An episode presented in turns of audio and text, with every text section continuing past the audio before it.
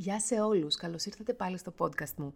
Σήμερα θέλω να μιλήσω για ένα θέμα που πολλοί από εμάς μπορεί να συναντήσουμε στην καθημερινότητά μας και το βλέπω να ταλαιπωρεί ανθρώπους που έρχονται σε συνεδρίες. Στα αγγλικά το ονομάζουν pity ploy, στα ελληνικά θα το μεταφράζαμε το τέχνασμα του ίκτου.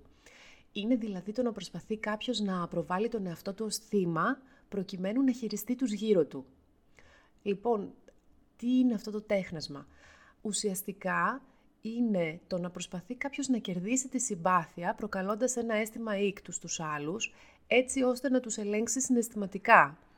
Μπορεί να υπερβάλλει την κατάστασή του, να χρησιμοποιεί την ενοχή ως εργαλείο για να πάρει αυτό που επιθυμεί και μπορεί να είναι ασυνείδητο ή συνειδητό μοτίβο συμπεριφοράς, δείγμα ίσως βαθιά ριζωμένων ζητημάτων, όπως η χαμηλή αυτοεκτίμηση, η ανασφάλεια ή ακόμα και ο ναρκισισμός το pity ploy, το τέχνασμα του ίκτου, δεν περιορίζεται σε συγκεκριμένη ηλικία, φύlo ή δημογραφικό χαρακτηριστικό. Μπορεί κάποιος να το χρησιμοποιεί προς όφελός του είτε με κακόβουλες προθέσεις, είτε χωρίς καν να το καταλαβαίνει. Πώς όμως μοιάζει πρακτικά αυτή η τακτική, ας δούμε μερικά παραδείγματα. Ε, μπορεί να είναι ένας συνάδελφος που πάντα παραπονιέται για τον φόρτο εργασίας του και για το πώς δεν λαμβάνει ποτέ την αναγνώριση που θα του άξιζε. Ταυτόχρονα όμως ο ίδιος ποτέ δεν αναγνωρίζει τη σκληρή δουλειά των άλλων. Μπορεί να είναι ένας φίλος που πάντα μεγαλοποιεί τα προβλήματά του και περιμένει από σένα ή τον περίγυρό του να τον σώσει, ακόμα και όταν εσύ ο περίγυρος παλεύει με δικά του δύσκολα ζητήματα. Ε, μπορεί να είναι το μέλος της οικογένειας που παίζει συνεχώς το θύμα και χειρογωγεί τις καταστάσεις για να κερδίσει την συμπάθεια και τελικά τον έλεγχο των άλλων μελών. Ε, μπορεί να είναι αυτό στην οικογένεια που πάντα τυχαίνει να αρρωσταίνει αμέσως μετά που θα αρρωστήσεις εσύ, ταυτόχρονα με σένα και μάλιστα πάντα είναι πιο σοβαρά και πιο ανήμπορος από σένα. Γιατί όμως το πίτι πλόι μπορεί να είναι επιβλαβές; Ενώ η συμπάθεια και η ενσυναίσθηση είναι απαραίτητα χαρακτηριστικά, το πίτι πλόι μπορεί να αποδυναμώσει και να εξαντλήσει και το άτομο που το χρησιμοποιεί μακροχρόνια, και το άτομο που χειραγωγείται. Αυτό συμβαίνει γιατί καταρχήν ενισχύει τα αρνητικά μοτίβα.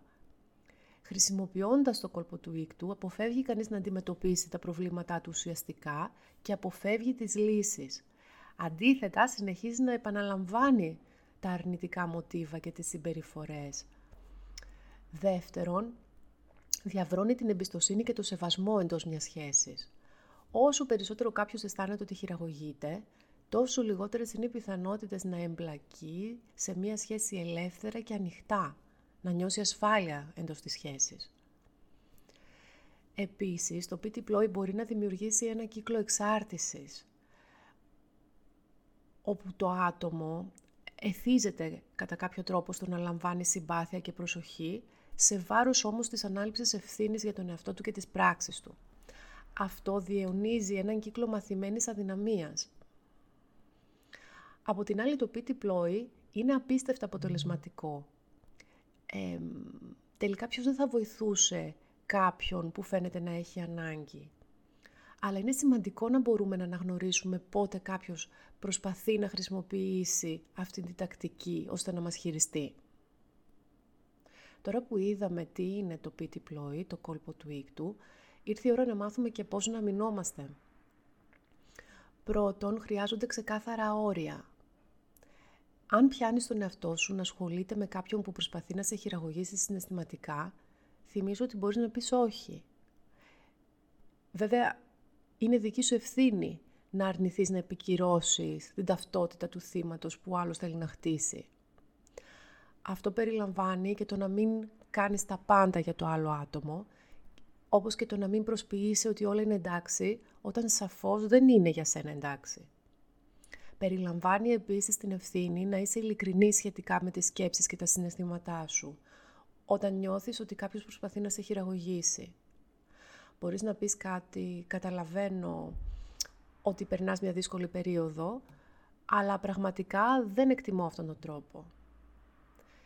Δεύτερον, δεν πρέπει να αλλάζεις συνεχώς την στάση σου. Είναι σημαντικό να εμείνεις στη θέση σου και να μην ενδώσεις την πίεση. Το άλλο άτομο μπορεί να συνεχίσει το δράμα ή να το εντείνει. Αλλά είναι σημαντικό να κρατήσεις τη θέση σου, έτσι ώστε κάποια στιγμή, αν έρθει αυτή η στιγμή, να γίνει αποδεκτή, αλλά στο ενδιάμεσο να έχεις έναν ασφαλή χώρο. Μπορείς να αρνηθείς να συμμετάσχεις σε τέτοιες συζητήσεις, όπου κάποιος συνεχώς αναζητά ενεργά τον ίκτο σου ή την επικύρωση της εικόνας που θέλει για τον εαυτό του ως θύμα.